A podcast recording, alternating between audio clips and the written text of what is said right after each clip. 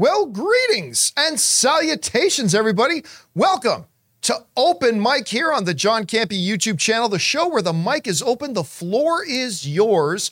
We're here to talk about whatever it is you guys want to talk about in the world of our favorite things, movies and movie news and T V and streaming. So listen, if you've got a topic or a question that you'd like us to address on Open Mic, there's two ways you can get your topic or question to us.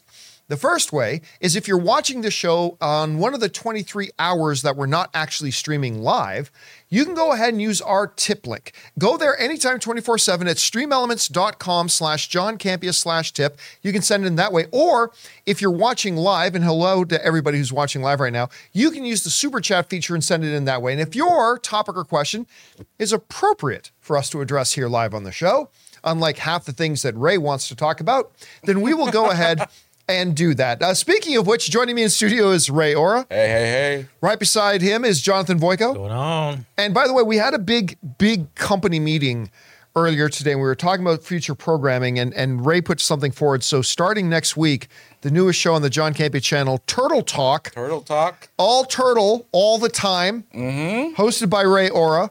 It's going to be a seven-hour daily live stream. Yep. Because we figure that's the only way. It's the only way. I don't know what to say today. They'll have enough. They'll have enough time to answer all the questions, all the way up to Mutant Mayhem Two. That's right. Thank you to the sequel.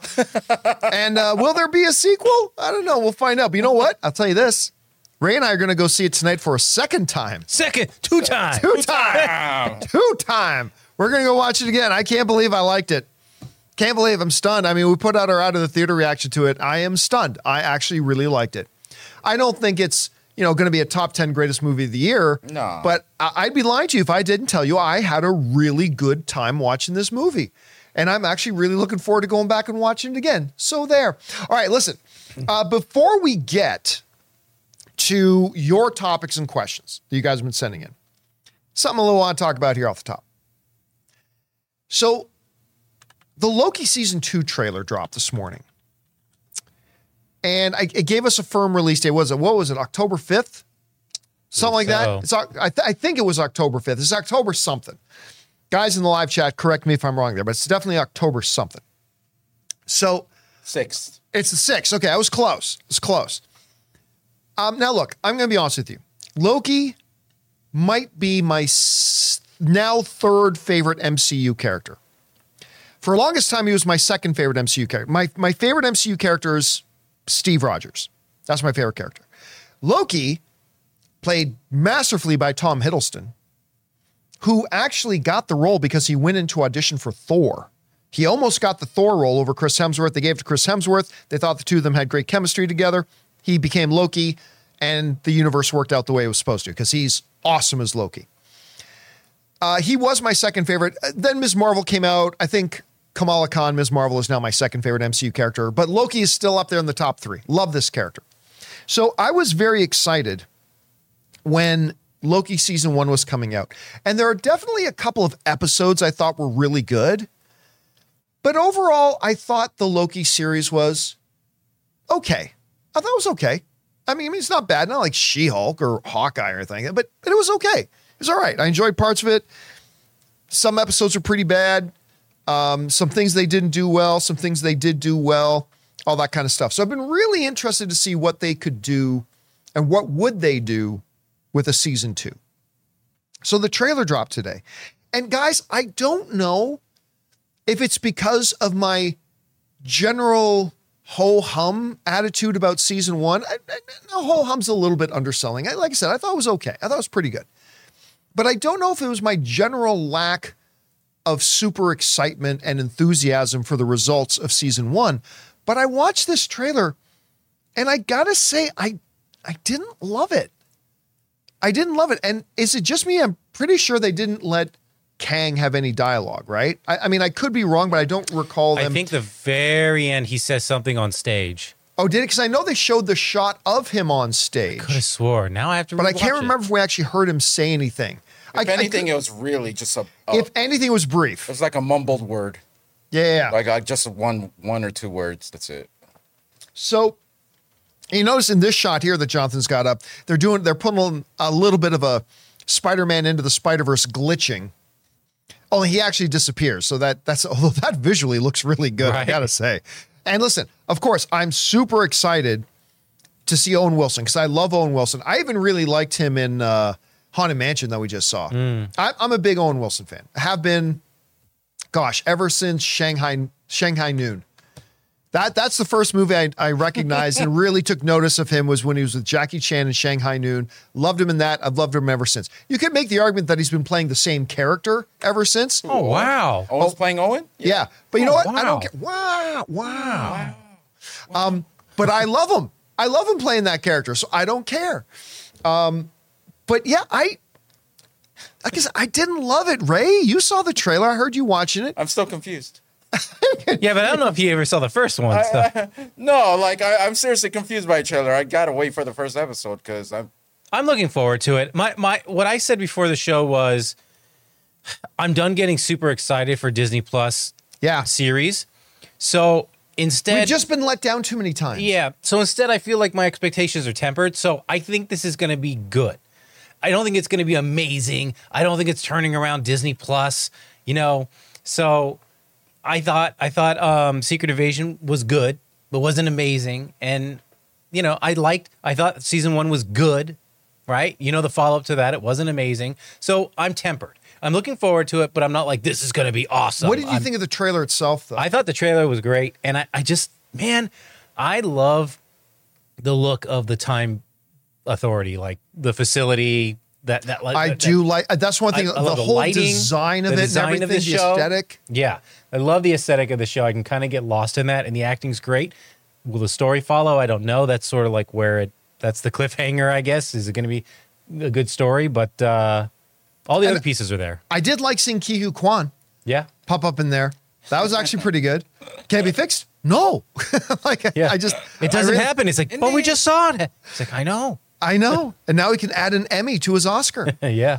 Um, so, guys, guys, just in case you didn't notice, those of you who were watching live, I just put up a poll asking you guys, did you guys like the Loki season two trailer? I, I, I didn't hate it. So I wish I put a third option because I just put yes or no. Now, I wish I'd put a third option of, eh, I'm kind of in the middle. Yeah. But I'm going to say overall, no. I didn't. Personally like it all that much, but I am in the minority because right now eighty-three, no, now it's eighty-two, oh. eighty-two percent of you guys are saying that you did like the new trailer. Uh, only eighteen percent of you, I'm one of the eighteen percent, I guess, only eighteen percent of you are saying that you didn't like it. So I, I'm in the minority here. Apparently most people did like the trailer. And you know what? Maybe I would have liked it more if I liked season one more. Maybe this is a situation where I'm letting my overall feelings of the first season, which was, eh, you know, it's all right, kind of coloring my attitude about the trailer. I don't know. Uh, we'll have to wait and see. All right, guys, with that down, let's do what we are here to do, which is to take your comments, theories, thoughts, opinions, questions about anything going on in the world of movies and entertainment. And we're going to start off with the people who used our tip link. So, Jonathan, what do we got up here first? All right. First up. Oh, and I would recommend don't don't watch Loki, John, at midnight. Just real quick. Oh, wait yeah. Till, no, I've given up on that. Wait till the morning for this one. Giving okay. up on on on uh, staying up till midnight for Disney Plus shows. So Sailor Girl writes, I have only really liked two M C U T. Oh, speaking of two M C U T V shows, Miz Marvel, and WandaVision. God bless. But I also loved all Daredevil, Punisher, season one of Jessica Jones. Hated Iron Fist, but Netflix still had more winning T V shows on a lower budget, and they had good storytelling. Yeah, overall, listen, I was a little hit and miss with the Netflix shows. Loved Daredevil seasons one, two, and three. Loved Punisher season one and two. And I thought the, uh, what was the name of the Jessica team up? Jones? No, the team up show. Oh, oh Defenders. Defenders. I, I didn't mind Defenders. I thought Defenders was okay. Yeah. I did not like Jessica Jones season one. I did not like Jessica Jones season two. I didn't like Iron Fist seasons one or two. I didn't like Luke Cage. Luke Cage started strong, right? Like the first half of Luke Cage season one, when Mahershala Ali was in it right. with Cottonmouth as every episode that Cottonmouth was in, the show was really humming. Then once Cottonmouth left the show, I just kind of felt like the energy of the show. That's how I felt too. Yeah, I yeah. just didn't like it after that. And then And, and Mike Coulter, who plays Luke Cage, he's great. Great. Yeah, I great. love him in that role, but the writing let that show down. So, yeah, there were some seasons of of Mar- or Netflix's Marvel stuff that were really great, but almost an equal amount that weren't. The, but I'm with you on the Marvel Disney Plus stuff. There's only been two things that have been great, and that was Miz Marvel and WandaVision. That's it. They've had a couple of things that were decent. Uh, Falcon Winter Soldier was decent. Uh, Loki season one was decent. Um, and then you had stuff like Hawkeye, Moon Knight that were kind of disappointing. Then you had She-Hulk, which was just terrible. Um, so yeah, it's, it's a mixed bag right now. Yeah. All right, what's next? Broadway Geeky writes, "Hey gang, with the popularity of Barbie, what is your favorite Margot Robbie movie? Mine is the Mary, is Mary Queen of Scots. I know I'm the odd one out since uh, no one saw it, but I loved it. It's very good. It's very, very good. I, but you know, it's not. I my main answer is Wolf of Wall Street. Yeah, but that's not really a Margot Robbie movie. No. I like the Tanya movie. Oh, I, I was I, gonna Tanya. say, I Tanya." is my favorite Margot Robbie movie. There you go. That nailed it. Uh, I job, think that right? was her first Academy Award nomination was for I, Tanya. Uh, and, and the girl, I keep forgetting the woman's name, the actress from West Wing who played her mother. Oh, uh, uh, yeah, I'm, I'm freezing on her name, but she won the Academy Award for Best Supporting Actress that year. Yeah. Um, and we got looking it up. That one dude who's now in everything. I can't remember. He was the guy who played the best friend of uh, Bucky, you know, because Bucky plays her husband in it, and then mm-hmm. he had his best friend, and I keep, I forget the actor's name, but at, at any rate, I, Tanya is Margot Robbie's best movie. I, I Allison, just, yeah, thank you, Chad. Allison Janney. Allison Janney, thank you so much, who was also awesome on West Wing. But uh, yes, uh, easily probably I, Tanya is her best movie, I think. All right, what's next? Uh, the master of hexagons, right? What percentage do you fault Feige for the state of the M C U now? I say fifteen percent. He is new to T V, but I don't believe for one second he wanted to create half of the projects in phase four or five. And what are the odds he's changing phase six, like converting shows to films? It's very hard to say because, like you pointed out, um, a lot of the stuff got mandated on him. Like when Bob Chapek took over, they restructured leadership there and he lost a lot of his power. Kevin Feige had lost a lot of his power. Now, he's gotten it back now that Bob Iger's in charge again. But even though a lot of the things that led to the ruination of the M C U, and not that the M C U is ruined, but it's been on a kind of a ruination descent, um, is due to the fact that they overstretched themselves way too much. They started cranking out way too much content. They put a big emphasis on moving, putting M C U shows on Disney Plus, which has, as Bob Iger pointed out, has kind of diluted the brand. And with a, so much attention being put there, I think the movie side has suffered as well. They put out a couple of really good movies, Shang-Chi, uh, Guardians of the Galaxy three. They put out some really, really great ones, but their overall quality has dipped. I mean, I don't think there's any denying that. So look, ultimately, even if it was mandated on Kevin Feige, he's still the guy in the chair. And if we're going to give credit to somebody, then they also got to take a share of the blame. Make no mistake, I am still an unabashed Kevin Feige apologist. I think the man is fantastic. He's the most successful producer in the history of Hollywood. I'm not saying he's the best producer in the history of Hollywood, but he's the most successful. Um, he's amazing, but a good chunk of the weight, he's still the guy in the chair. So even though he was put in a ridiculous set of circumstances, he was still the guy in the chair. So I'd say a good thirty percent or more uh, has to be put there. And I totally believe that he can turn it around. I really do.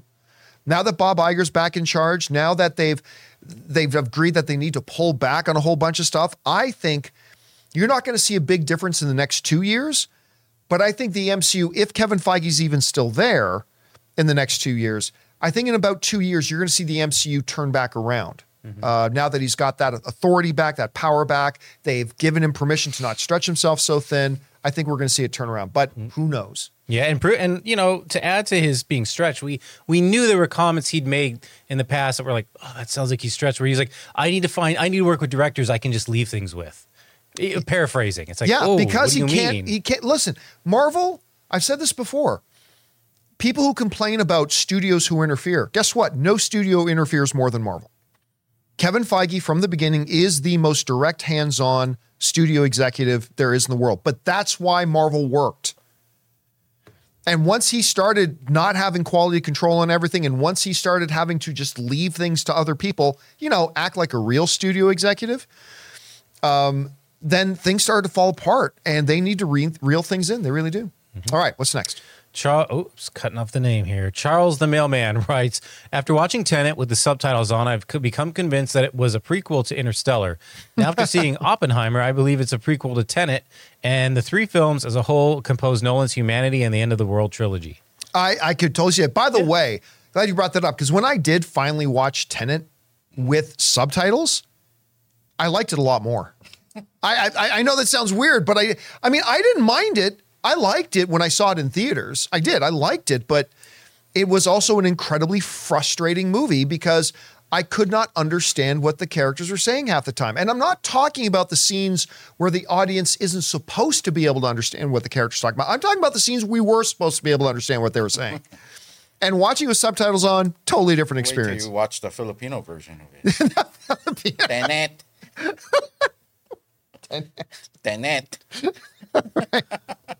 Well, quickly What's, moving on from that. What's a, next? A Silver eighty-eight writes, "Hey crew, I'm catching the shows while visiting family all over El Salvador. Nice. Uh, movie fandom is strong here, and Barbenheimer has really blown up this week. Pun intended. Waiting to see Oppenheimer on seventy millimeter IMAX when I get back soon. Already have my ticket." I mean, it is crazy. I'll be honest with you. I watched Tenet, and it was a non seventy millimeter IMAX screen, and I never once thought, man, I need to see this on the seventy millimeter IMAX screen.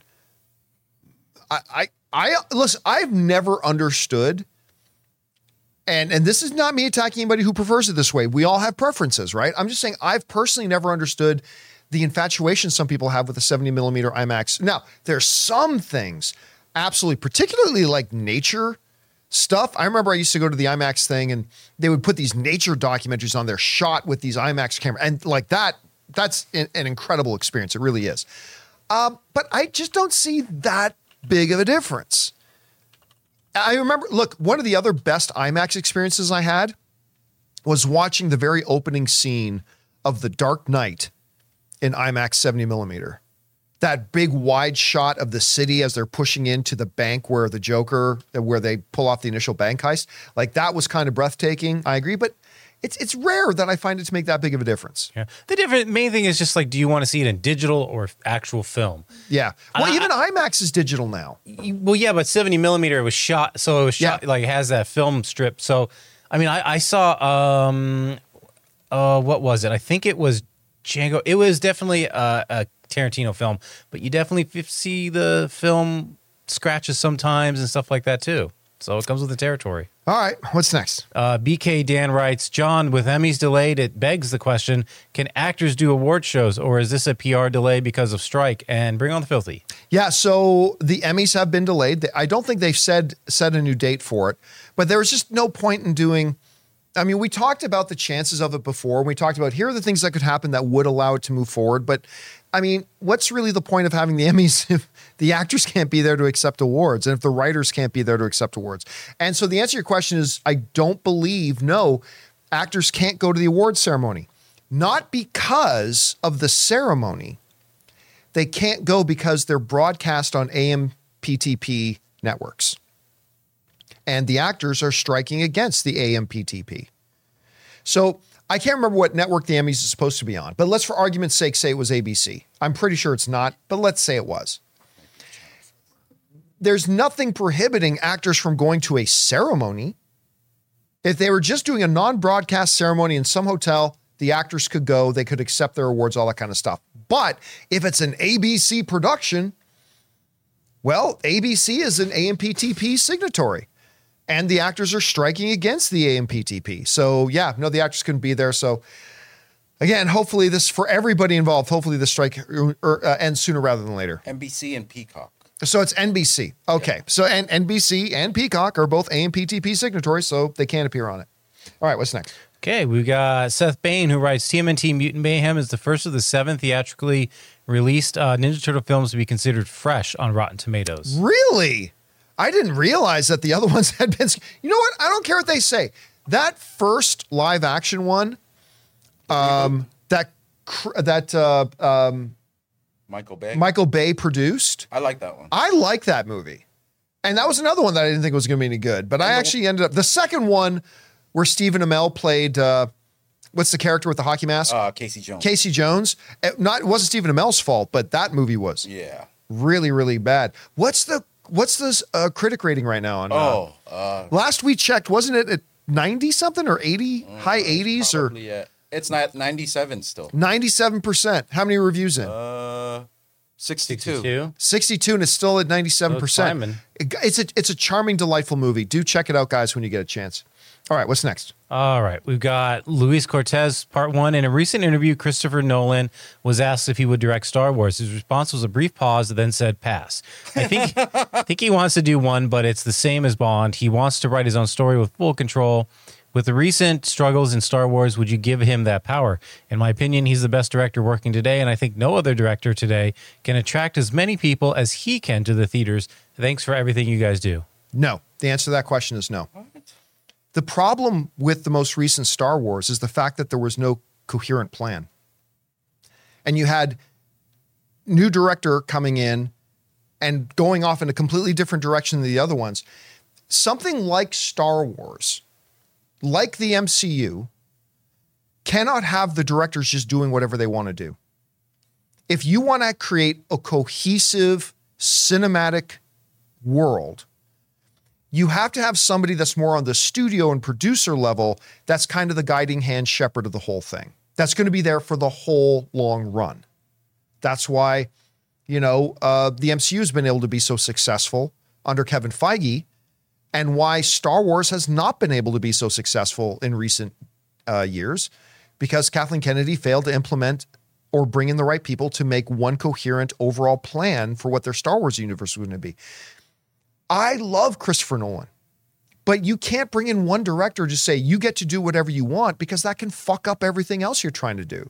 What if the next director doesn't want to do, or what the producer doesn't want to follow up on what Christopher Nolan did? Like, it's just, it, it's not something that's going to fit. And that's why I'm not totally sure if Christopher Nolan will do a Bond film, despite the fact that he really wants to do one. He said he wants to do it, but he'll only do it if he has absolute full total control. And the only way that I think M G M and the Broccoli family are going to ever even consider doing that is if, okay, Chris, that's fine, but you got to sign up for a minimum of three movies. Because if, if we're going to let you cast it, completely create the story and all that kind of stuff independently and have final edit and all that kind of stuff, that's fine. But you got to commit to do it for just more than one movie, because our other directors, and we're going to have to live with whatever it is you do. So you sign up and commit to three movies or ten years and four movies or whatever. You do that, I think M G M and the Broccolis will consider it. Other than that, I don't think they will. And I don't blame Christopher Nolan for asking for that, but that just won't work for Star Wars, because here's what's going to happen. You're going to end up with one really great Star Wars movie, and then you're going to have a universe again, an entire I P that's scrambling to figure out which direction it's going in. And I'll say the same thing as I did about Bond. If Christopher Nolan goes to Lucasfilm and say, hey, let me do whatever I want to do in Star Wars, I could see Bob Iger saying to him, okay, Chris, we'd love it, but you got to commit to not just one movie. You got to commit to three or four. If we're going to put, if we're going to let you just do whatever you want to do in the Star Wars universe, well, then we need you on for more than one film. And if that would happen, I could see them doing it, but I don't see it happening. All right, what's next? Sailor Girl writes, Rachel Zegler is, is getting hate for her heritage and saying it's not nineteen thirty-seven. She was great in West Side Story, fed up as a woman seeing such hate.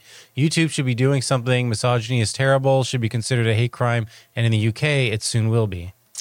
Yeah, I mean, it's it's unfortunate seeing the type of, listen, there are just, we're not going to call them people. There are just walking, breathing bags of shit out there, okay? Just walking, breathing bags of shit who live off of hatred. And usually that hatred comes from their own insecurities and their own patheticness, who feel like it's an important thing to attack people just for who they are. Is it because of the Snow White? Yep, she got cast as Snow White, so... everybody hopped on their little pathetic small penis cars and started to drive the hate train. It, it's it's it just and, is and what it's it like is. They do it thinking, oh well, this will stop the casting. This will eventually stop the casting. Yeah, it's like no. It doesn't seem to be stopping the casting, guys. No, it's it, it, it's really rather pathetic. Um, but you know what? In, in recent, um, I, I'll just say this. I think she handled it well. And at the end of the day, it's either going to be a Barbie where the movie is great and fantastic and has great success, or it's going to be, I don't know, a Wonder Woman nineteen eighty-four where the movie's not so good, it's bad. Go straight to streaming. and, and doesn't end up being successful. It, it's it's going to be one way or the other. Anyway, all right, what's next? All right, Mon- Monty P. Moneybags. Oppenheimer's grandson said he didn't like early scenes of the movie because there's no report his grandfather ever tried to unalive anyone. Is anyone going to tell him? I'm not. I, I mean, what does he mean unalive anybody? I don't know. Is there like, and I didn't see the movie yet. Let me so read the quote again. I don't know what the opening scenes me, are. Uh, there is a report that his grandfather, uh, there is no report his grandfather ever tried to unalive anyone. Does he mean he's, that, that, Robert J. Oppenheimer never tried to kill anybody? Yeah. Was there, I don't know if there was a scene early on because I didn't see it. Well, I mean, I, again, oh, if you watch oh, the with movie. The, with the apple. Remember? He put the po- poison, remember? Oh, is that what he's talking about? And then he left it, and but then he stopped. He stopped them from eating it because he had like second. Yeah. I. That's the that's. The or scene is he talking about just the, the intent at, at all of creating the atomic bomb? No, no, no. I think it was pretty deliberate that he wanted a. Uh, do something to that dude he okay. give, gave the apple to. I think that's well, I mean, I, I don't know and I don't care. Yeah. What, yeah, here's, here's the thing. I, I always get a little bit, I kind of look with a little bit of a skeptical eye whenever I see distant family members chirping in, because I think sometimes family want to whitewash things and make sanitize things maybe. I'm sure if Christopher Nolan put that in there, there was a reason he put it in there. Um, so, I mean, I, I, whatever. It's an unimportant one scene in a movie, and, and Oppenheimer's clearly the hero of the film, so I don't, I don't know why anybody cares. All right, what's next? Okay, uh, Chocolate Thunder writes, I wondered uh, what were your first impressions of each other when y'all met? Well, I already knew John because I was familiar with his work on uh, A M C Movie Talk. Right. Well, but I but I wasn't yeah. of, of you, right? Like, right. so the, I first met you because of a job interview. Mm-hmm. And I first met Jonathan um, when I came back. Right, because you I, were gone, and that's yeah, why I came in. Look, I looked at the first graphic he did for the first story, and I remember it was an Iron Man story, and he chose one where, like, just like the mailbag letter, I read the mailbag letter, and I was like, and then I saw the picture he picked, and I was like, that's a great picture. That it, it, like, it, it was everything that that mailbag was asking, and I was like, and I, I told you, I was like, hey, nice pick for the pick. And then we oh, just yeah. got along ever since. Now, so, I can't remember when I first met you, though. I was probably digging in a dumpster outside. and no, because like, like the I still remember the day that I met Tommy, oh, Kevin, remember, and Ryan. I remember that day. Were you in you Vegas? Came, no, you came to the house. And at that night, that night, it was Manny Pacquiao versus Oscar De La Hoya. You brought Soul with you. Really? And that was the night that we had that fight on. And then you came, and I believe you, we had cheese rolls there already, or you brought them, whatever. I probably case. brought them. That's, that's how I was trying you. to. That's where I met you. And you, um, the second thing you brought up was like something about U F C. I know that's, that's, that was like the second thing you talked to me about. Like, uh, if I was a U F C fan or something like right. that. Right. Because I remember that I first met Tommy, Ryan, and Kevin. I never went to Vegas. Right. Okay. So Tommy, Ryan, and Kevin are kind of like three extended family members. They're, like it's a friend circle of, of Ray and Ann. And I first met them. Ann and I took a trip to Vegas, and the three guys uh, went to Vegas. These are like, I basically consider them family. Yeah. Uh, they were in Vegas, and we were going to a nightclub at, at uh, the New York, New York Hotel. There was a night, I can't remember what the nightclub was there at the time. And that's when we went to go get in line. That that we were meeting up with Ann's friends, Tommy, Ryan, and and Ke- uh, uh, Tommy, Ryan, and Kevin, and that's where I first met them. I just couldn't remember if you were there and a part of that no, too. No, so it was at no. your house that I first met you. Yeah, yeah. All right. Okay, what's next? Uh, the Real Ray. Oh, they reported that Taylor Swift fans caused a two point three earthquake in the Seattle concert. I'm fairly alarmed since I live very close to the stadium in L A. Yeah, but it would be super localized to the stadium area. Yeah, it, no, no. See, it's not that they created an earthquake. Yeah. What happened was they, you know how sometimes you can be in a stadium and like fans start stomping their feet and you just wow. boom, and you could feel the stadium right. shake. They just said the amount of shake that it caused in the stadium would have been equivalent to a two point three earthquake. They did not cause a two point three. Right. Richter you aren't going to feel earthquake. It no matter how close you are to the stadium. Yeah. Swifties. No, no, you wouldn't have felt it and it wouldn't damage your house. Yeah. The worst case scenario is the stadium comes crashing down, but yeah. they're built to withstand that. Yeah. You just file a lawsuit with every single Swiftie. With every Swiftie in the world. All right, what's next? B K Dan writes, John, with the W G A on strike since May, how could Glover have been tasked to write the Lando series? Or do you think he and the agents agreed before the strike? Oh, yeah, it's clear the deal would have been done before, like long time mm-hmm. ago. Yeah, yeah. It's just that it. I think it was Deadline that broke the story. It's just that Deadline... they now found out about it. So because the writers, even under the writer strike, writers can't make deals. Not only can they not write, they can't make deals when they're in strike. So that means this deal would have been made months ago. Listen, guys, I, I try to tell you guys all the time, whenever you hear about a casting or whenever you hear about a director signing on or whenever you hear about a writer signing on, the vast, not every time, but the vast majority of the times, the actual deal got made months before we ever found out about it. Right? So, uh, yeah, so the reality is that that deal was done before the W G A strike started again. Good question. All right, what's next? Chloe writes, a good moment at work. Natalie Portman came in with her family shopping when she asked me if we had an item in stock. It was at the Star Wars fig- figures. Uh, Padme figure would have, would you have seen, uh, Padme figure, would you have seen if she, oh, if she would have autographed one? I did not, for respect of her privacy.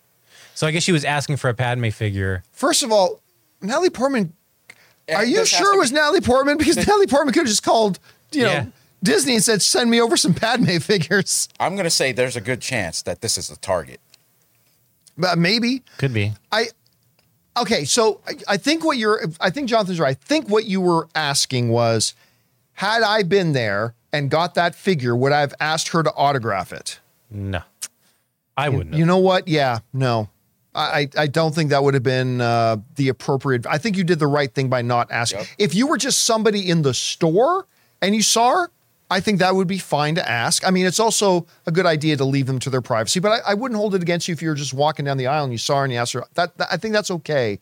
But if you were working there, yeah, yeah, I think you did the right thing by not asking. It reminds me of the first time that I started working with you. Like it was a, for, I forgot who you were interviewing, who you guys were interviewing, but I remember I was I was there, and I, I remember asking Schnepp, hey, do you think it would be a problem if like I went up to whatever? And he told me all the things that you can and you can't do. Yeah, don't like, do it. There's there's ethics that come with this job, and then that I, I lived by that the rest of the time. The number one thing that I know celebrities hate the most and that I see fans do all the time, but this is understood as the number one thing you don't do, but people do it all the time. Can you read my script? I've seen it happen all the time. As a matter of fact, I just give him Rob's, you know, there was, that's funny. There was, you know, there was an, that, that special An Evening with Kevin Smith. Mm-hmm. Oh yeah. He did a second one that I think was actually recorded, I can't which city it was in, but there was a second one. And during the audience Q and A thing, guy got up to the microphone and asked Kevin Smith if he would read his script. And the whole, like everybody understands, you don't do that. The whole audience booed. Like the whole stadium just boo that the guy would even ask. Just something you don't do. Um, and and yeah, so I, I think you'd made the right choice. All right, what's next? Okay, we got Gabriel who writes, the only reason I binge Suits this year is because randomly out of nowhere, my YouTube Shorts algorithm kept pushing all the highlights for weeks, and I finally gave in. I wonder if this had something or had some influence um, or any influence on why the show started trending. Well, I think the show started trending, causing people looking up Shorts, which started pushing it up on the YouTube algorithm to start pushing it out. So I actually think it was, uh, it's a little bit of a chicken and the egg thing, but I think probably the trending power of, the, as the show started to spike and interest in the show started to spike, I think that caused the YouTube algorithm to start pushing it out more, which then became a cyclical thing, right? So more people saw it on YouTube, so maybe they thought to go check it out. All right, what's next? All right, and a follow-up to that, Garden Variety Vagabond says concerning Suits, it has been trending on YouTube Shorts, TikTok, and Facebook Reels. Little quick uh, witty spots. Maybe they're pushing things out. I don't know. Well, no, I mean, the same thing. Honestly, if you go to my YouTube feed, like not lately, but for about two months straight, it was just packed with Battlestar Galactica stuff. shorts, vid- show clips, all this kind of stuff, just packed with Battlestar Galactica stuff. So I, I think it's more of the fact that it's right now the number one show in the world. Four years after cancellation, it is by far the number one show in the world right now. So that's probably has more to do with it than anything else. All right, what's next? Mad Chad writes, John, although my son and I enjoyed Haunted Mansion, it had a very rough weekend. Disney has had a horrible year, and this uh, film had a one hundred fifty million dollars budget. Why are these busters so high? And at what point should Disney execs press the panic button? I'll be honest with you. This movie made more money than I thought it would opening weekend. I mean, it, when I read that it made twenty-four million dollars, I was like, really? Uh, because I... Listen, I have never, I have not had one ounce of interest in this movie. And it ended up being pretty okay. It's it's an all right movie. I I I would not try to dissuade anybody from seeing it. It's it's a pretty charming little film. Unfortunately, it's going to get lost in the shuffle with the Barbie wave still going on and then everything else. I'll like- be honest with you, I don't know that even if Barbie and Oppenheimer weren't out right now, I don't think it makes any more money. I really don't. I was surprised how much it made. But this movie never looked good. The trailers were never good. Um, it never looked that appealing. They certainly failed to win me over uh, with the marketing. I mean, the movie itself won me over a little bit, but the, the marketing for the movie itself wasn't all that great. Um, and I, I'll tell you this too. I don't know if it's true that this movie cost one hundred fifty million dollars to make. I don't know that that information is true. I don't know that it's not true. I'm just saying, I don't know if it's true. If it is true, I don't see where one hundred fifty million dollars was. That's a movie that probably should have cost, from just looking up, just eyeballing it, eighty million dollars. That should have been an eighty million dollars movie. I, I just don't see where there was one hundred fifty. Yeah, there was some visual effects, but I mean, it was basically a couple of sets. Uh, and your and by the way, none of the characters are big A-list stars. But it was real ghosts, though. Oh, and that's expensive. Yeah. That's right. Getting the real ghosts, that gets expensive. All right, what's next? Uh, Sticks and Stones with a twenty dollars tip. Saw Thank in, you, Sticks and Stones. Saw Insidious, The Red Door. I'm a huge fan of Patrick Wilson and Ed Warren and good Aussie kid uh, Leo Whannell. Directorial debut for Wilson, and I got to say, I love this movie. A few spots that didn't feel horror, but were story building overall, eight out of ten. I'm glad you enjoyed it. I it, It's just one of those movies to me that just didn't interest me, and I, it didn't look good to me, and I skipped it. I, I didn't see it. I'm a big fan of Patrick Wilson, though. Oh, yeah, I do love Patrick Wilson. Yeah, he's, he's great. great. But I, yeah, nothing about it. I like, look, we literally, you, me, and Ann, I remember once when the trailer, we literally laughed at the trailer. Oh, yeah. I would like I it was the whole time. Not a good trailer at all. And so I love that you loved it. That's great. I, I'm just saying it's a movie that didn't interest me, so I didn't bother seeing it. All right, what's next? All right, then Six and Stones follows up, and I realize that Insidious is not Ed and Lorraine Warren, just adding that uh, to the list as why I like Patrick Wilson. Yeah, because yeah, he's I, not listen, more. He's not that character. He can he can go and do that movie, and then he can go and be, you know, one of the kings of the ocean in Aquaman. I, I, he this is just a guy who can do a lot. Or I think he could it's be fantastic. In Moonfall. Oh, that's right. He could I be in Moonfall. He can go and fight the moon. Patrick Wilson does no wrong. No wrong. The movie's bad, but Patrick Wilson is never He's bad. He's perfect. Yep. All right, what's next? Immature Child of God writes, I don't get uh, Rotten Tomato critic scores. I get one critic because you can determine whether or not you value their opinion. I get mass audience score because it's simply probability. Uh, what a few hundred critics or less say seems pointless in comparison, uh, yet it's what we all look at. Uh, let, let me read that last line again. Put that up. I want to read this again. Uh What a few hundred critics or less say is pointless. I, I completely disagree. It's the reason why, look, when I'm going to get a new piece of technology, right? Because you guys know I'm I'm a huge tech head. I love my tech. When I'm going to go get a new piece of tech, there are a couple things I look at. Three things in particular. I look at the marketing of the tech. What does the company that's made this tech say about it? I look at what have consumers who have actually used it saying about it. And then I look at what do the tech pundits say about it. When you cross compare that and juxtapose that to the movie world, well, what does the company say about their own product? That's the trailers and marketing of movies, right? So I look at that. I look at what do the general consumers, what are they saying about it? That's like looking at Rotten Tomatoes audience score. But I will say give a lot more weight to what Marquise Brownlee, M K B H D, Linus, uh, Unbox Therapy. I will give a lot more weight, I, Justine, I will give a lot more weight to what they say, not because they're better, but because these are individuals who for a living do nothing but engage with, test, use technology, period, all the time. That's what they do. They know the technology better than the average people who use the technology. So while I listen to what the studio says in their marketing, and I absolutely want to hear what other moviegoers are saying, I also give a lot of weight to the people who literally watch ten times more movies than most average people, right? So I, I that's why when you talk about the M T V Movie Awards, I think they're completely fucking butt-ass useless, because I don't care what somebody votes for Best Movie of the Year when they themselves only watched six movies this year. I don't give a shit what that person thinks is the best movie of the year. They've only watched six movies this year. Which is why they're not our sponsor. Which is why they... Shoot. Never mind. No story to tell here. No story to tell here. But I mean, that's, that's the same thing with like, with movie reviews. Like I want to hear what the, because that's why I listen to all three. I listen to what the studio says. I listen to what things, and I listen, they, they offer different things, but I do give personally more weight to the opinions yeah. from people who literally watch ten to twenty times more movies than the average audience goer does. And that's why I look at them separately. I give different weight to each of them. I look for different things in each of them, but I do look for all three things. Unless I, I say, you probably, at least if you're not a bad consumer, you probably aren't going to go and buy a thirty thousand dollars car or drop twenty thousand dollars on a new car if you don't go and read what Car and Driver says about it with the various experts who engage and use cars more than anybody else. You're going to go and listen to what they have to say. You make up your own mind, one hundred percent for sure. But in making, in going through the process of making up your own mind, you're absolutely going to go and listen to what the car people say about it, right? So it's three separate, and for their own individual reasons, three important things. What is the studio saying about it with their marketing? What does the audience say about it? And what do the, the critics say about it? And that's why I think all three are really valuable.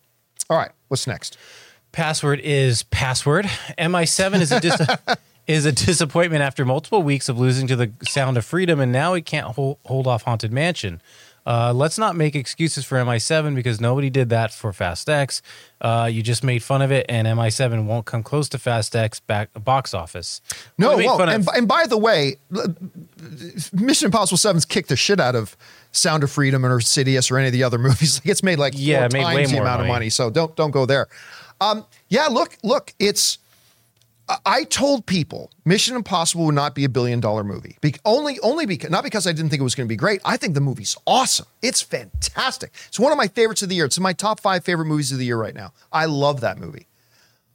But none of the Mission Impossible movies have ever gotten super close to a billion dollars. And I didn't see any reason to believe that this one would be any different. Now, I still expected it would be more successful than it is right now. Because it's made what? Can you look up the, I think it's like four hundred forty million dollars. It's it's made at the box office. So four hundred, yeah, I'm looking it up. I want to say four hundred forty-seven million is what it's made at the box office so far. Yeah, four forty-eight. four forty-eight. Okay, so I was way off. Um, it's made four hundred forty-eight million dollars at the box office after three weekends, which, hey, listen again, there's a lot of movies just like Black Adam. A lot of movies I would love to say they made almost four hundred million dollars. Sure, but not if you're Black Adam. And not if you're Mission Impossible. So I don't know where the disconnect happened. We can't blame it on Barbenheimer, Barbenheimer, because Mission Impossible didn't have that big of an opening weekend. I mean, not a big opening weekend. It was like the fifty-something, fifty-eight million dollars opening weekend. fifty-four million dollars opening weekend. Mm-hmm. Which is fine, but like that... It's about what Rogue Nation did, fifty-five yeah, million. So. Yeah, so it was right on schedule of what the other Mission Impossible movies have done. And... Yeah, did I think this one would have been a bit bigger? Yes. Billion dollars? No. Am I surprised it's not done a little bit better? Yes. Did I? Do I think the quality of the movie deserves to have bigger box office? Absolutely. But every once in a while, a movie comes out and is way more successful, like a Barbie, than you can explain.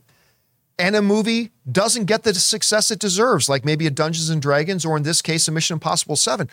this, there's going to be a post, a post-mortem, I think, on Mission Impossible seven that we're going to have to sit down and really look at. Why did it not do better? Now, the other thing I'm going to say is this. It's made four hundred forty-eight million dollars right now after three weekends.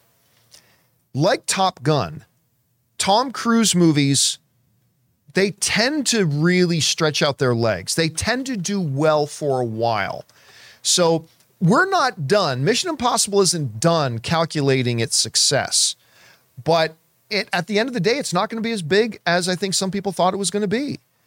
And certainly not as big as it deserves to be. Because again, it's a wonderful movie, but it has not had the success that a lot of people thought it might have. So, but again, we still have a long ways to go. It's going to run in theaters for another three, four weeks, and we'll see where it ends up, and then we'll do our postmortem on it. All right, what's next? Okay, Garden Variety Vagabond writes, just heard more on the N B C tree cutting. Uh, one, they weren't trimmed, but hack solo that no honest tree trimmer would butcher them like this. Two, they were trimmed months out of trimming season. Uh, but biggest uh, three, they weren't their trees. Lawsuits filed. I... Who, who wrote the question? Garden Variety. Garden Variety, you're one of our long-term awesome viewers. I don't care. I don't give a shit about this tree trimming thing. It's a total non-story that nobody cares about. You know, I, I heard somebody somebody throw around, it's it's picket busting, right? Guys, you know where the term came from? Is when striking workers, the companies of striking workers would literally send thugs with billy bats down to beat the shit out of people on the picket lines. Look this stuff up. This all happened. Uh, picket busting is when uh, picketers found out that their homes were on fire because the companies they worked for literally sent out thugs to go and set their homes on fire. So they have to leave picket lines. I don't give a shit if somebody chopped down some trees. I just, I'm sorry. I just don't care that anybody chopped chopped down some trees. I really don't. All right. What's next? Uh, Full Boil writes, hi, Chris. Uh, does, well, Chris isn't here, but does the SAG strike affect your ability to teach voice acting classes, or does that have no connection to the Striker Guild? Also, can any of your acting work be found on any streaming services? I would like to watch those. Thanks. Okay, so what I can answer on her behalf is, remember, the actors are on strike. You have to ask the question, who are they striking against? Right? They are not striking against their own. Chris is not striking against her own classes that she teaches. She and the other actors are striking against the A M P T P and all the members of the A M P T P, Netflix, Disney, Warner Brothers, uh, you know, all the various television networks and the major streaming services and all that kind of stuff, right? If Chris's class, if Chris's company, which by the way is called Speak Friend, so if you want to look up getting voice uh, acting coaching from Chris Carr, look up Speak Friend Studios. It's Studios, right? Mm-hmm. Okay. Look up, I just know the name is Speak Friend. So look up Speak Friend. She is not a member of the A M P T P, so she is not striking against herself. So uh, no, she's perfectly still able to teach classes. All right, what's next? All right, Peter's T P S report. Nice uh, Office Space reference there. Saw T M N T this weekend, and O M G, it was amazing. I felt like I was back at my college dorm common room watching Animaniacs with all of my friends again. It was like a love letter to Gen X. That's not Gen X. Ray, forget Billion Dollar Beetle. It's now top charting Turtles. Actually, you know what? It is kind of Gen X. Not, not the cartoon, not Animaniacs. Yeah. Animaniacs came out in the nineties. Yeah, early nineties. I th- you got Gen X in there, I believe. What? What? What? It, it look it up. When does Gen X begin? It's it, when so, is, maybe I'm wrong about this. Yeah, that, but that would be millennials, young millennials. That's when they were like. I, I'd be kids. Curious to know what is the because. nineteen, either way, nineteen sixty-five to nineteen eighty-one. Oh, really? I thought it was later than that. Okay, yeah. Then maybe it wasn't. Either way, we get your point. And yeah, listen, it's a charming, delightful little movie. And you know what? I didn't think of it, but now that you mentioned the kind of the comparison to watching Animaniacs, which, by the way, I loved Animaniacs. Um, what are we doing tonight, Brain? Same thing we do every night, Pinky. Try to take over the world. Um, Pinky and the Brain was like my Optimus Prime. I it, it does have that kind of feel to it when you watch it. It really does. It's just... It's just a movie that's going to put a smile on your face. What can I say? Oh, right. I see. He was saying he was in college at that time, mm. so he would have been a Gen Xer because oh, he was okay. college age at the time. Got it. There yeah, you yeah, go. Yeah. That makes sense. Gotcha. Okay. All right, what's next? Uh, Yumi uh, writes, "Hi, John. Thank you for everything you do. I'm a longtime listener of the show, and I really enjoy the not-so-new-anymore podcast form. uh, keep doing what you're doing and bring on the filthy." Thank you so much, Yumi. I really appreciate that. It's It's been an exciting time around here. We've been, we're not going to say who, but we've had some, a couple of great new, actually just today, I found out about two great new sponsors that are signing up. One actually signed their deal today. One is, a deal is coming, and that's all cool. Man, I don't know if we should tell the story about the sponsor we turned down. No. And I'm not talking about the... Uh, the other one? The movie awards one. You know you know the one I'm thinking about, right? Uh, Think Nap Time. Oh, yeah. Yeah, yeah, yeah, yeah. yeah no. I don't think... Uh, no, you're not going to. Let's just say... It's we got a, we had a company approach us that if I said the name, you would instantly know who and what they are. Oh, God, yes. Now it just rung a bell. Yeah. Okay. I said, I'm like, how do you not remember this? Yeah. And, like, Jonathan, who handles all of our sponsors, he came to me and said, "Hey, John, we just got a sponsorship offer from blank." Yeah.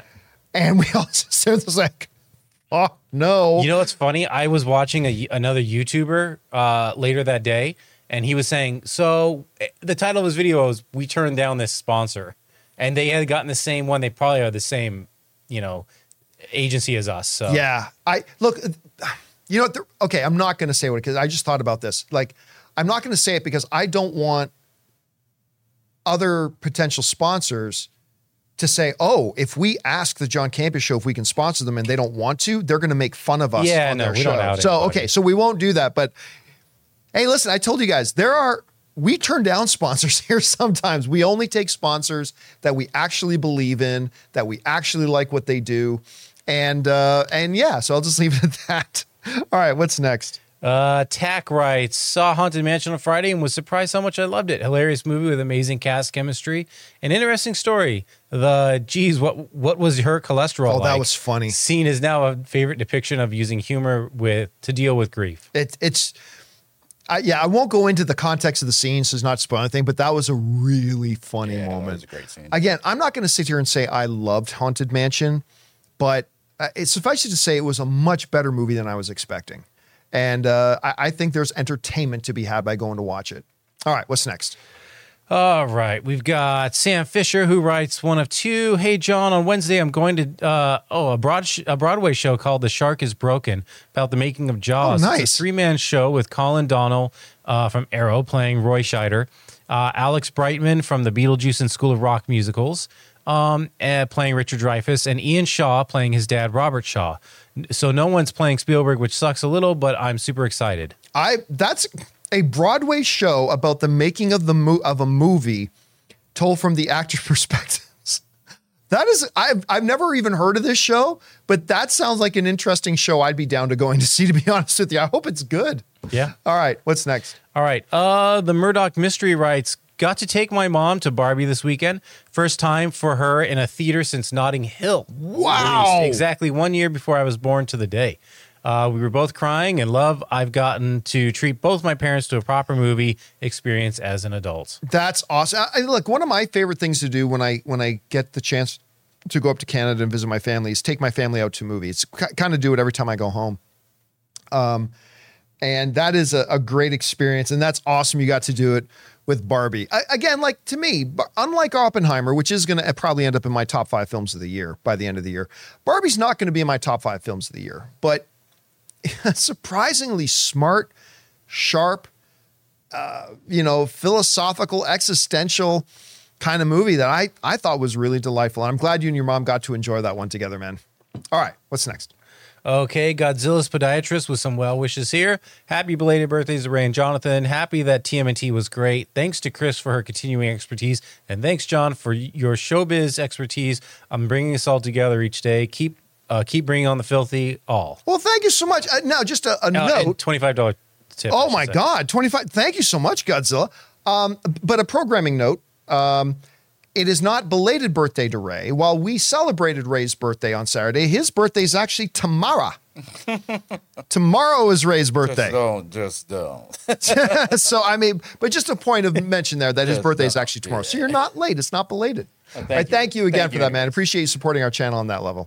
All right, what's next? Okay, from Oppie. Have any of you guys tried the new Movie Pass yet? Um, oh, this is a two, two-parter. If yes, uh, is it worth it? I'm asking because I like to go to my local Regal, but I don't always like to go there, as I sometimes prefer an A M C Dolby, et cetera. So what I really want is a subscription for all theaters, especially because I can't afford any more to pay for A-List, as it's not worth it if I go once or twice a month and add on travel time. Mm. Also, I want to go to see certain movies with a friend, but I want to make it worth it.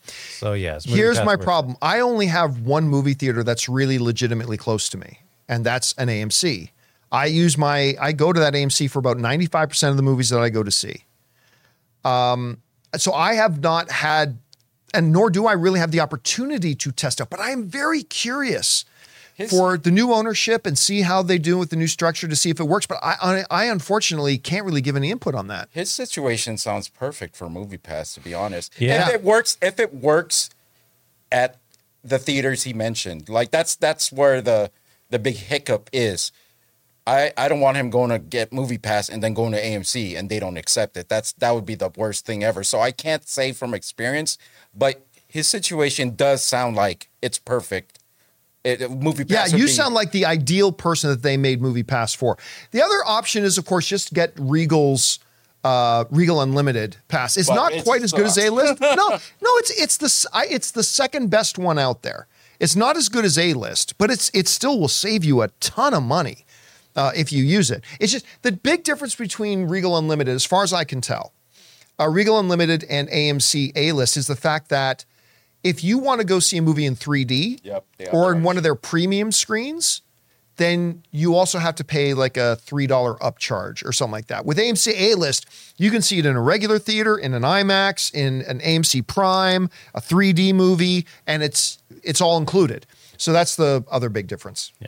All right, what's next? Uh, if you want to take a break, we can, because now we're on to Supers. All right, in that case, we will now take a break, guys. We're going to take just a quick moment here and thank the sponsor of today's episode of Open Mic, our friends, my mobile service provider, Mint Mobile. Guys, we want to take a second to thank a sponsor of today's video, Mint Mobile. Signing your life away to a big wireless provider is kind of like being trapped on a roller coaster from hell. Sure, it looks like fun at first. They probably even threw in a free phone, but now you can't get off. Month after month of insane bills and unexpected thrills, like overages and surprise fees. If that sounds like your current big wireless plan, it's time to get off the ride with Mint Mobile. For a limited time, wireless plans from Mint Mobile are just fifteen dollars a month. That's unlimited talk, text, and data for just fifteen bucks a month. You guys know before I came to Mint Mobile, I was paying triple what I am paying now on the standard big wireless plan, and I will never go back. All plans come with unlimited talk, text, and high-speed data delivered on the nation's largest five G network. Use your own phone with any Mint Mobile plan and bring your phone number along with all your existing contacts. To get your new unlimited wireless plan for just fifteen bucks a month and get the plan shipped right to your door for free, go to mintmobile.com slash Campea. That's mintmobile.com Dot com slash Campea. Cut your wireless bill to just fifteen bucks a month at mintmobile.com slash Campea. And thank you to our friends at Mint Mobile for sponsoring the John Campea Show and all of our channel. By the way, guys, absolutely make sure you go. If you don't use Mint Mobile, you are just throwing money away every month. Go and check them out. All right.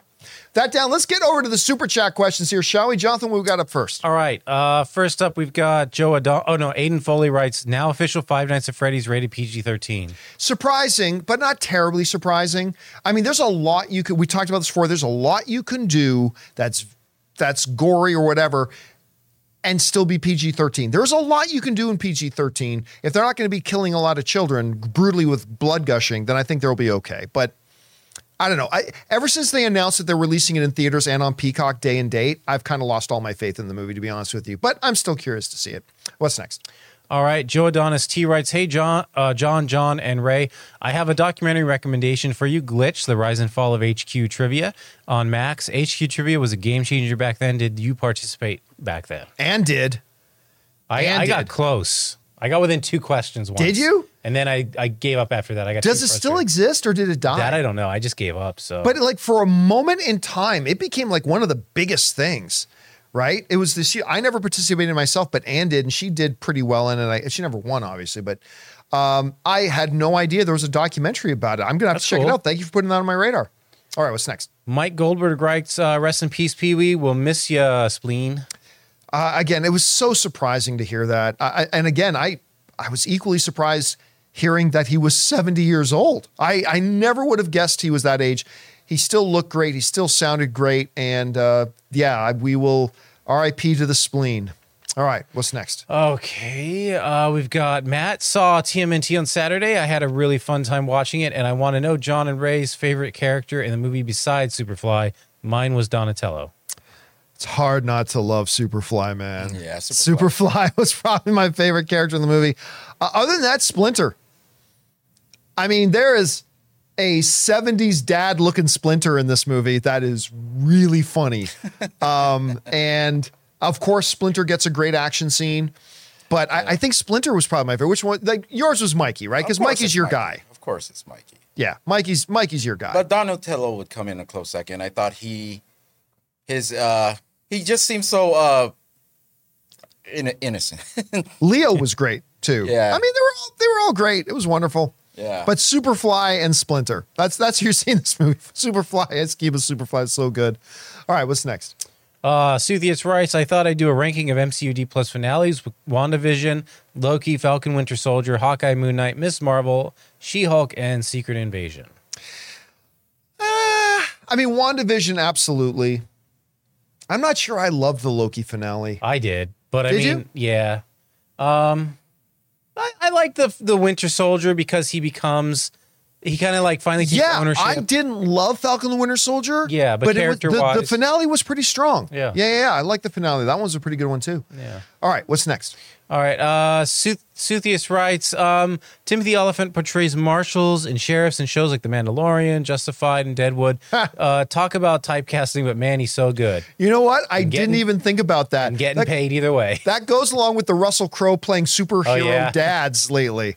In because uh, he's Hercules' dad, he's Kraven's dad, and he's Superman's dad. Yeah, in, in all three things. I didn't even think about that, but you're absolutely right. Timothy Oliphant is the lawman. That's who he is. That's a great thing to bring up. All right, what's next? Uh, Joe Adonis is back. Hi, John, uh, John and Ray. I think the Brits have perfected the six-episode T V. Each season is well-crafted and has a satisfying end. With all the great shows from Apple T V, did they perfect the ten-episode T V?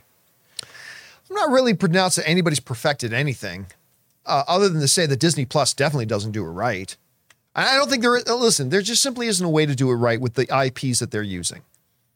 And like the British ones, like aren't the, like I remember I tried watching some of um, Benedict Cumberbatch and who's the guy who plays Watson? Is the guy from the Sherlock. M C U. Yeah, no, no, he's talking about Watson. Um, oh, Watson. He's also in, in Wakanda Forever. And yeah, yeah, and he, and he was uh, yeah, Bilbo not. Baggins. Now oh, I, right, right. Martin. Martin Martin Freeman. Freeman, right.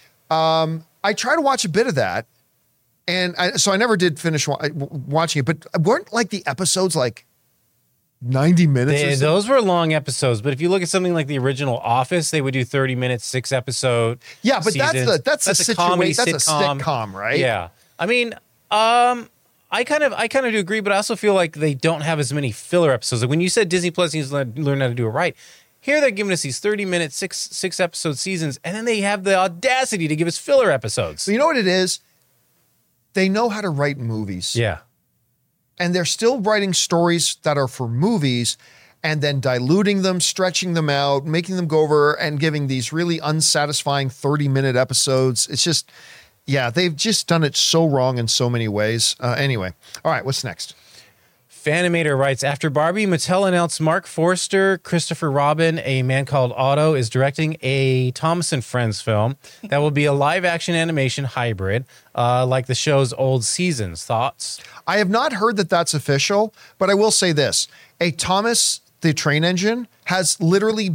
They've been talking about doing a, a, a movie of that ever since I was at A M C. I still remember doing A M C Movie Talk and covering that as a story. So if they... If they've now got the confidence to try it, but here's the thing that they're going to discover, and this is the same thing Nintendo's going to discover. Just because it worked for Barbie does not mean it's going to work for their other stuff. Just because it worked for Mario does not mean it's going to work for their other stuff. I mean, because there's only one Barbie and there's only one Mario. So I I, I don't blame them for wanting to take a swing. It's, it's not as big as a franchise or whatever brand name. that uh, as Barbie, but I, I'm still looking forward to that Barney. Barney. Oh, movie. The Barney? The but, uh, Daniel, Daniel Kaluuya's yeah, yeah. producing? Seems, seems really interesting. I, I'm they gonna... said it's going to feel like an A twenty-four movie. Yeah. yeah. Which it's like, okay. Listen, if you want to see the best Barney, Barney movie, it's called Death to Smoochie with Robin Williams and uh, um, who played the Hulk? Oh, yeah, Edward Norton. Edward Norton. Uh, Death to Smoochie, Robin Williams, Edward Norton. Don't pay any attention to what the reviews say about it. It's fucking awesome. It's so good. Go watch Death to Smoochie. In retrospect, people ended up, it became a cult classic. It did. It became a great cult classic. Go watch it.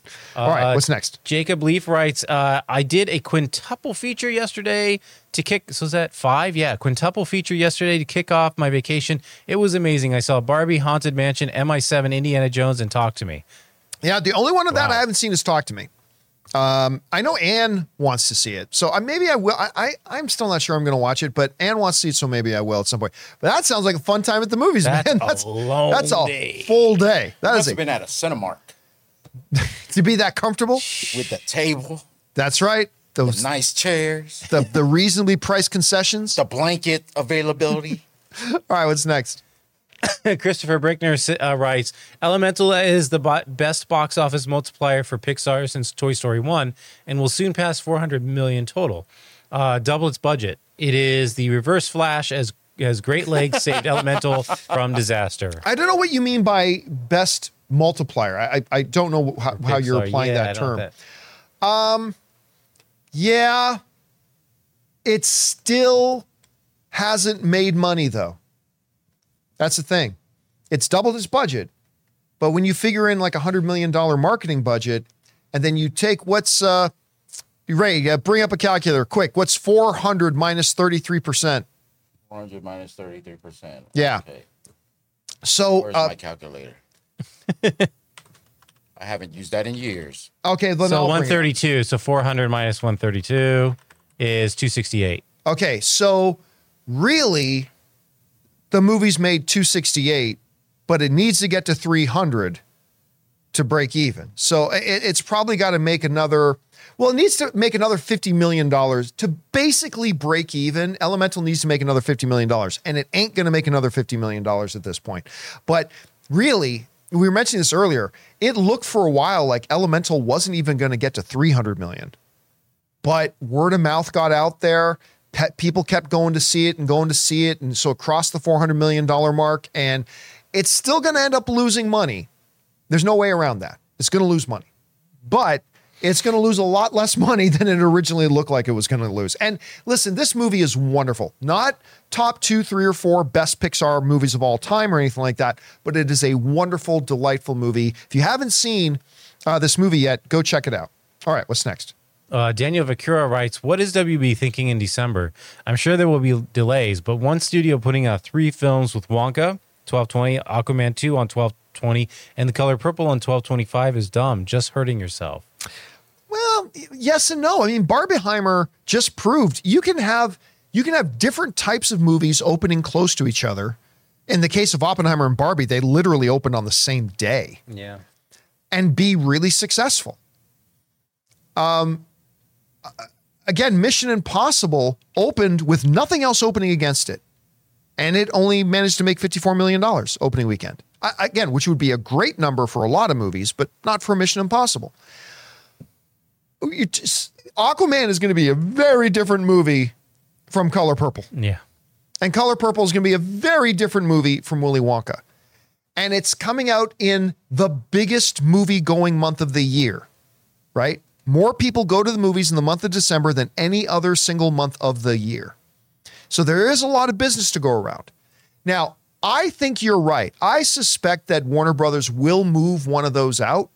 I don't know which one, and I don't know move to where. But if they don't, I think they can be just fine. I, I really honestly do. Like, given what we know and given what we understand about the month of December, I think it could be just fine. So we'll see. All right, what's next?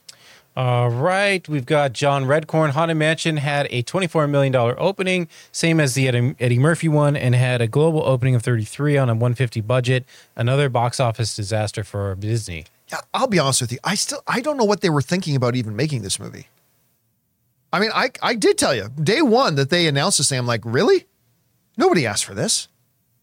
I have not once heard anybody say, you know what we really need? Somebody to take another crack at Haunted Mansion. That's what we need. Listen, I get thousands of messages from film fans every day. I don't remember one of them saying that. I, I honestly do not know what they were thinking in making this movie in the first place. I could have told you there's no way that movie's going to break even. So, yeah, it is what it is. All right, what's next? Um, we've got Raymond Verrata. Have you seen They Clone Tyrone? I I can't say how, but somebody let me watch that movie a while ago. And it's really good. Where I can't I couldn't even tell which what is it, Netflix? Or Netflix, is it yeah. one of the Netflix? Watch it. It's it's really fun. Uh, John Boyega, great in it. Jamie Foxx steals the show. It's it's clever. It's got a little bit of a Attack the Block feel to it.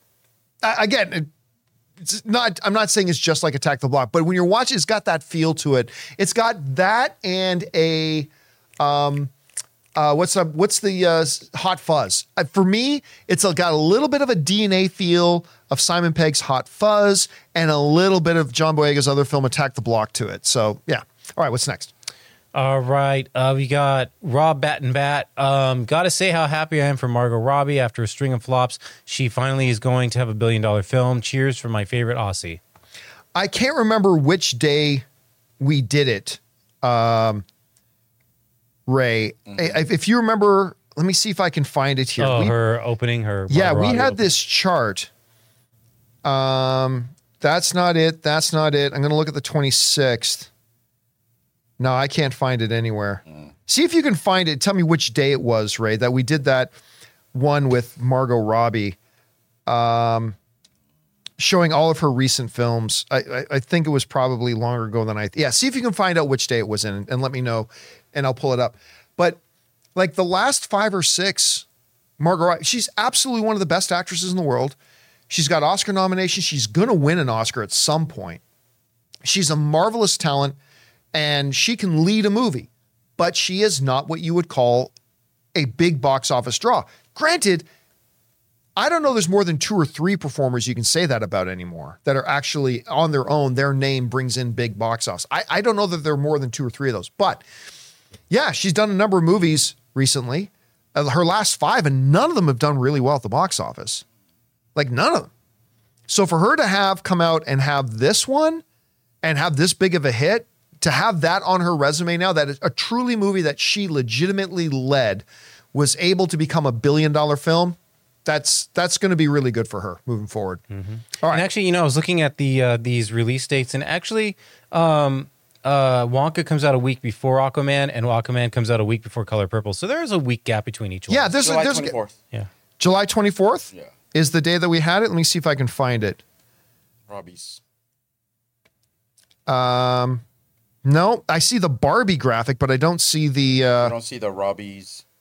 Oh, there it is. Okay, yeah, bring this up, Jonathan. All right. If we can. Yeah. So, yeah, there it is. Like, these are the opening weekends for Margot Robbie films, right? Now, Barbie opened one hundred sixty-two million dollars, right? These are the opening for her last five films. Babylon, three million dollars. Amsterdam, six million dollars. James Gunn's Suicide Squad, twenty-six million dollars. Birds of Prey, thirty-three million dollars. Once Upon a Time in Hollywood, forty-one million dollars. That one's not bad, but still, no big hit, right? No, nothing that nothing that would say, and by the way, Once Upon a Time in Hollywood isn't even really Margot Robbie's movie. Yeah. That's that's Brad Pitt and Leonardo DiCaprio's movie. But still, she has not been able to really find that thing or have that one huge major blockbuster on her resume that is truly her vehicle. And for Barbie to do that is is pretty damn impressive. All right, what's next? Uh, we've got Raymond Verrata. Someone threw their drink at Cardi B and she retaliated by throwing her mic. Must have hit another person and that person filed a police report. It's a sucky situation. I don't like hit back babies. I hate hit back babies. They're, they are the lowest form of scum on the earth to me. What is a hit back baby? A hit back baby is somebody who comes up to you, punches you, you turn around and punch them back, and then they go crying to mama. I have encountered some hit back babies in my life, and there's no lower form of scum on the earth than those people. So if some idiot decided to throw a drink at Cardi B and she whipped her microphone back at the dude and knocked that fucker out, I'm all for it. That's great. But it does get complicated, because if you're going to throw, and by the way, I'm not, I'm not read on this story, so I don't know the ins and outs of the details of it, just saying that up front. But if that, you better make sure you hit the right person. She didn't, from right. what it sounds For, like. From what they're saying, like you, if you're going to whip a microphone back at somebody through a drink at you, which I think you got every right to do, but you hit the wrong person, that person didn't do anything to you. Mm-hmm. That person's just there enjoying your show. And all of a sudden, by the way, concert grade microphones are freaking hard as hell and heavy. And one of those gets flung at you and sh- knocks Without you in the head. Knowing?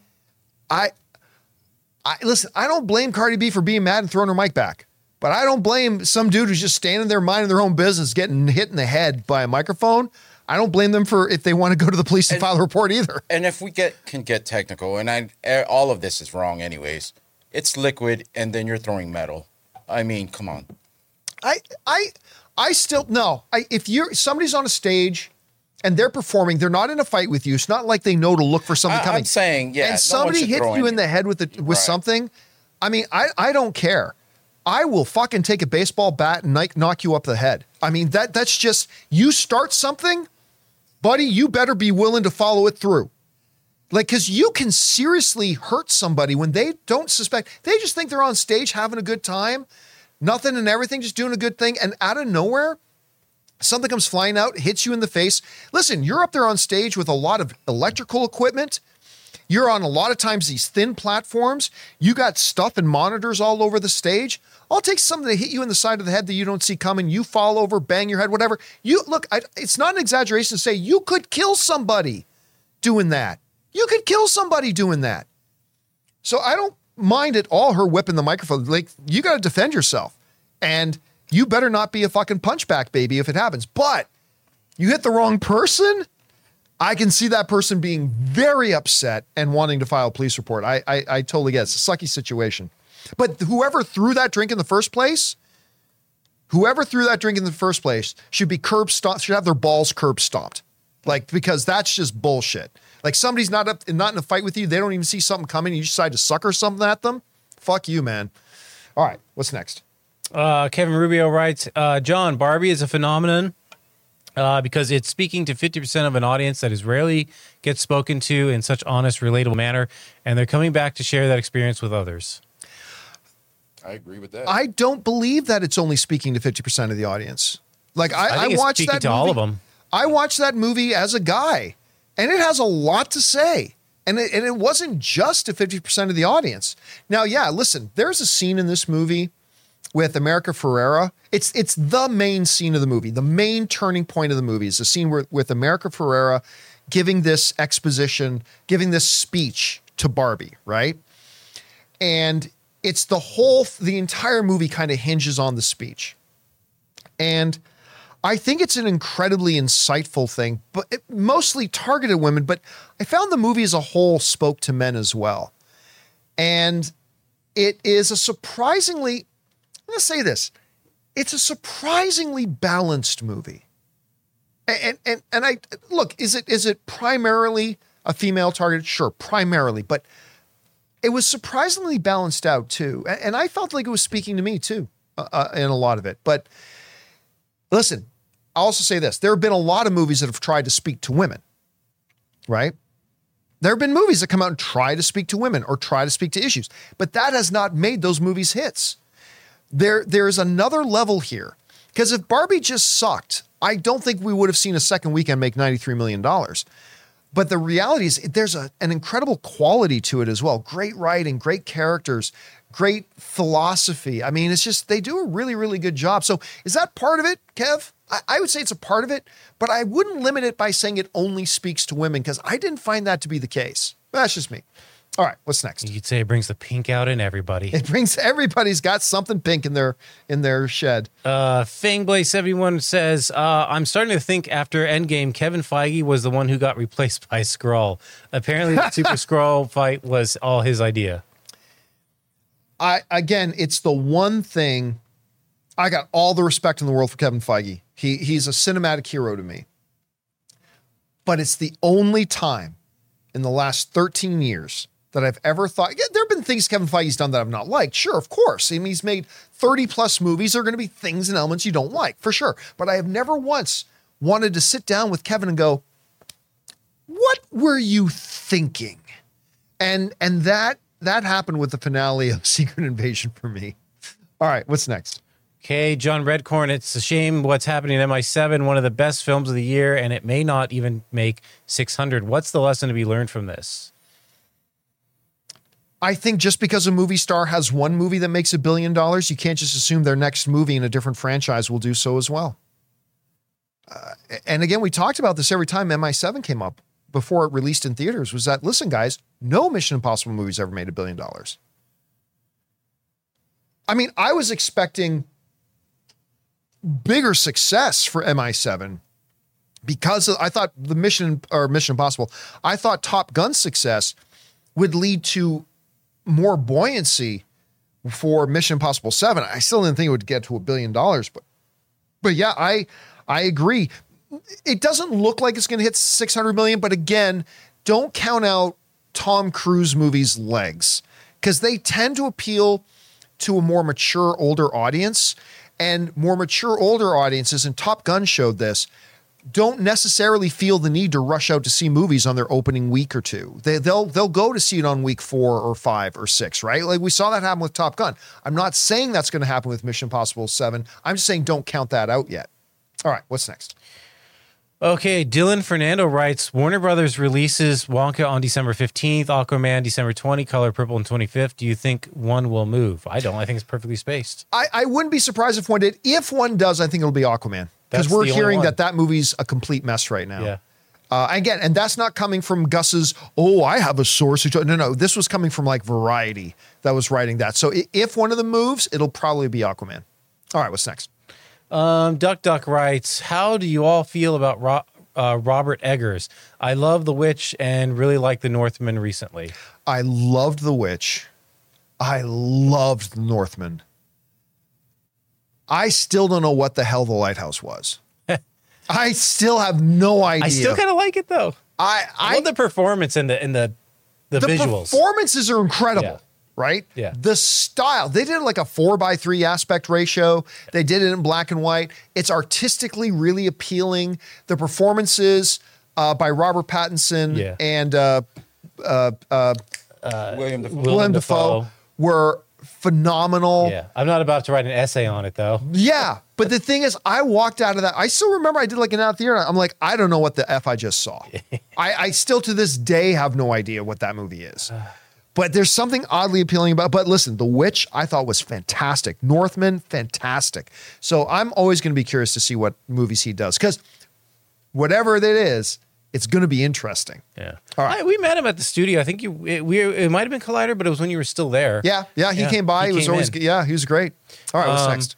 Vix, Vixter five thousand one. Great summer of film. Loved Oppenheimer. Barbie was great, but number one is Past Lives for me. Such a beautiful film. Glad Chris seemed to enjoy London. Yeah. I haven't seen Past Lives.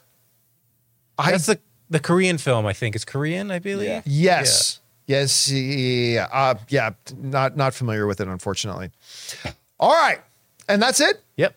Guys, that'll do it for this uh, longer than normal episode of Open Mic. Thank you so much for being here and making the show big part of your day. Special thank you to all you guys who sent in the, the questions, number one, because you gave us really interesting things to talk about, but number two, you supported this channel as you did it. I want to thank the people in the studio with me. Ray? Hey. Jonathan's over there. See you guys later. Remember, guys, don't chop down trees and don't throw drinks at people on stage. My name's John Campea, and until next time, my friends, bye-bye.